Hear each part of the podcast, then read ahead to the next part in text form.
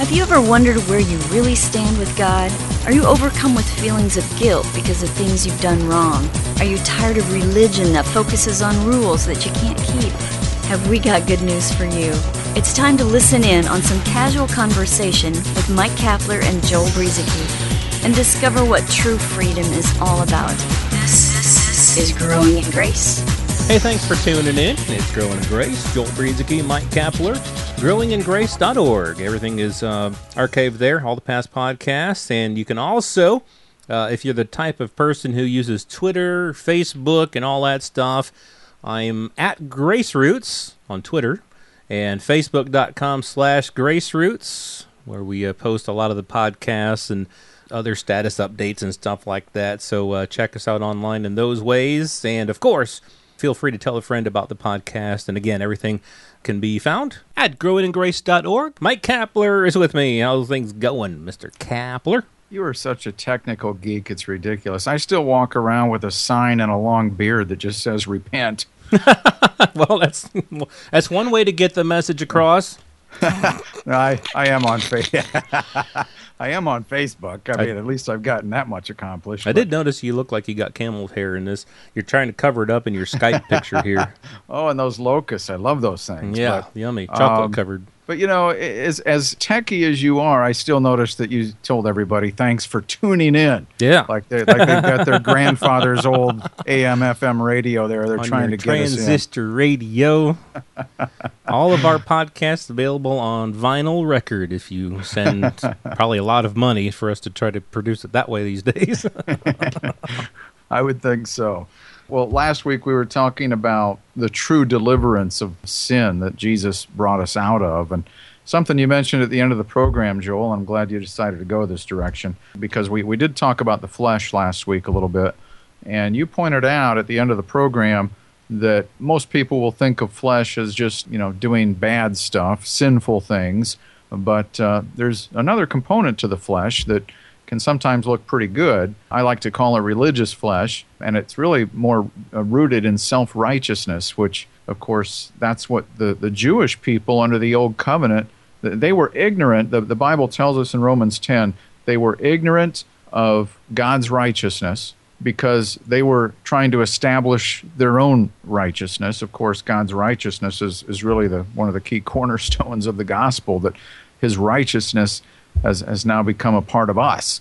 So, yeah, I'm, I'm glad you uh, decided to open up this discussion. Yeah, and I think that's true. Uh, in the, under the old covenant, a lot of them, pretty much all of them, were trying to establish their own righteousness through the works of the law. And in a lot of ways, that seemed natural to them. God had given them the law. And so I guess we're supposed to follow the law in order to maintain our righteousness in front of Him, not realizing that something that was actually told to them it was actually some, a promise that was made to Abraham that they not that they didn't necessarily understand but a promise made to their father Abraham was that something else would come through which they would be justified having nothing to do with the law but yet they went about trying to seek a form of righteousness that had to do with their performance and now under the new covenant there's a lot of Christians and again yeah we're not trying to put anybody down it's just that a lot of people are mixing these two covenants together and they're looking at things that are written in the old covenant and they're trying to incorporate those things into modern day Christianity, into the new covenant, and that mixture is where things go wrong.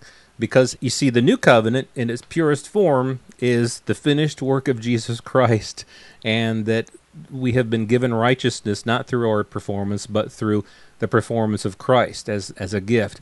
And when we mix in the performance that they were trying to do under the old covenant, when we mix that into Christianity, we get what you were calling their Cap, religious flesh. It's a performance mentality, thinking that through the flesh, through the things that we do, the good things that we do, thinking that we can maintain a right standing with God through the good things that we do. That's the religious flesh that you're talking about, and that's what you know. Paul had said that he had to you know get rid of in order to have Christ. Yeah, and I think you used a key word there that keeps a lot of people in bondage, and, and that's the word maintain, because a lot of people, they, they come to Christ, right? I mean, they profess Christ, they confess Him as Lord, they, they believe in their heart, in Him and, and uh, in the work that He did while on the earth and at the cross. And so they, they come to faith, all right? And they, they know it's a free gift, at least uh, in their mind. They, they understand the, the concept of, okay, I, I need a Savior and Jesus did this, he's not going to charge me anything for it. And I, I, can just, it's free because that's what they're being told is that it's free. And so they, they, they call on Christ and they trust in him. And, but now they develop this mentality either on their own or through various kinds of teaching that might be out there that they're exposed to. And that is, it's like the slate has been wiped clean. And now the responsibility is on them to try to move forward, living a godly lifestyle and doing their best and trying to maintain this gift of righteousness, this gift of salvation that's been given to them at no charge, but somehow they still feel that the need to live up to a certain standard so that this thing doesn't slip away on them, right? Yeah. That's the thing. I mean, and, and I understand that because a lot of us are programmed with that inclination to to feel that it's up to us to do this thing. I've got to do this thing. God wants me to do this thing. But God all along is saying, I did this thing. I did it. I did it for you because you never could do it.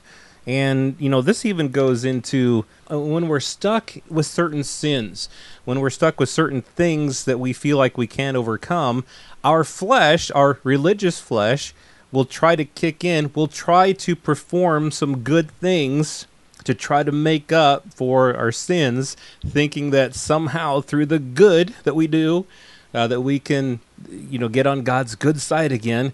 But the truth is, we never did get on God's bad side because of the bad things of the flesh. And because of the good things that the flesh can do, we can't get ourselves any more right with God. And we can't get ourselves, quote, back to God. You know, again, we never got away from God just because of the things that we did. It's always been based upon the finished work of Jesus Christ and the gift of righteousness, of His very own righteousness that we're walking in. And so, you know, when we're caught up in that mindset of our performance, that is the flesh. Again, sometimes we think of the flesh as only the bad things that we do, those evil, dirty sins that we do but the flesh can be the good things that we try to do to try to maintain and to either attain right standing with God or, or to maintain it. Yeah, and you know, one of the great mysteries of the gospel, or used to be a mystery, but it's now a, a former mystery that's been revealed, and that's Christ in you, the hope of glory, Paul stated. So Christ in you. Think about this for a minute. I, I think sometimes we just we gloss over this, and it's it's hard for us to to grasp in our minds, but by his Spirit, Jesus Christ, the living Christ, the same one who was crucified and walked the earth performing all those miracles, the same one who created uh, the world from its foundation and everything in it, lives in you. I mean, this is phenomenal. He is in you. And so, now, and, and I had a little trouble with what I'm about to say, Joel. I had a little trouble grasping this when I first came to grace. I, I couldn't quite differentiate between this and, and, me trying to perform and, and do good. But it's, it's Christ living in us now, okay? We died. Technically, we, we don't have Jesus in our life, He is our life. Mm-hmm. And this life that we now have in us we yield to it and, and it flows through us, the, the life of Christ. So it's no longer based on my efforts to perform. We were talking before we came on about the, the fruit of the Spirit is talked about in, in the book of Galatians. The, first of all, just that phrase alone says a lot. The fruit of who? Not me, you know, the fruit of the Spirit, because we are not able to produce fruit. Now, it may look like it sometimes, and there's you know a lot of fake fruit out there, fruit that's not real, but there's only one who can really bear the fruit. We're just branches, all right? Jesus is the vine, and he bears the fruit through us.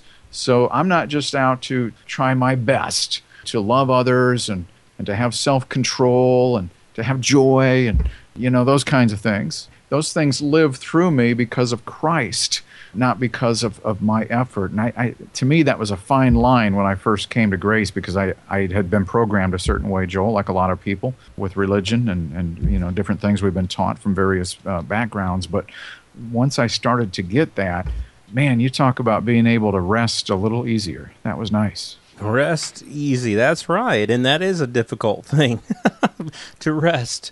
I know uh, it's hard to rest. I, yeah.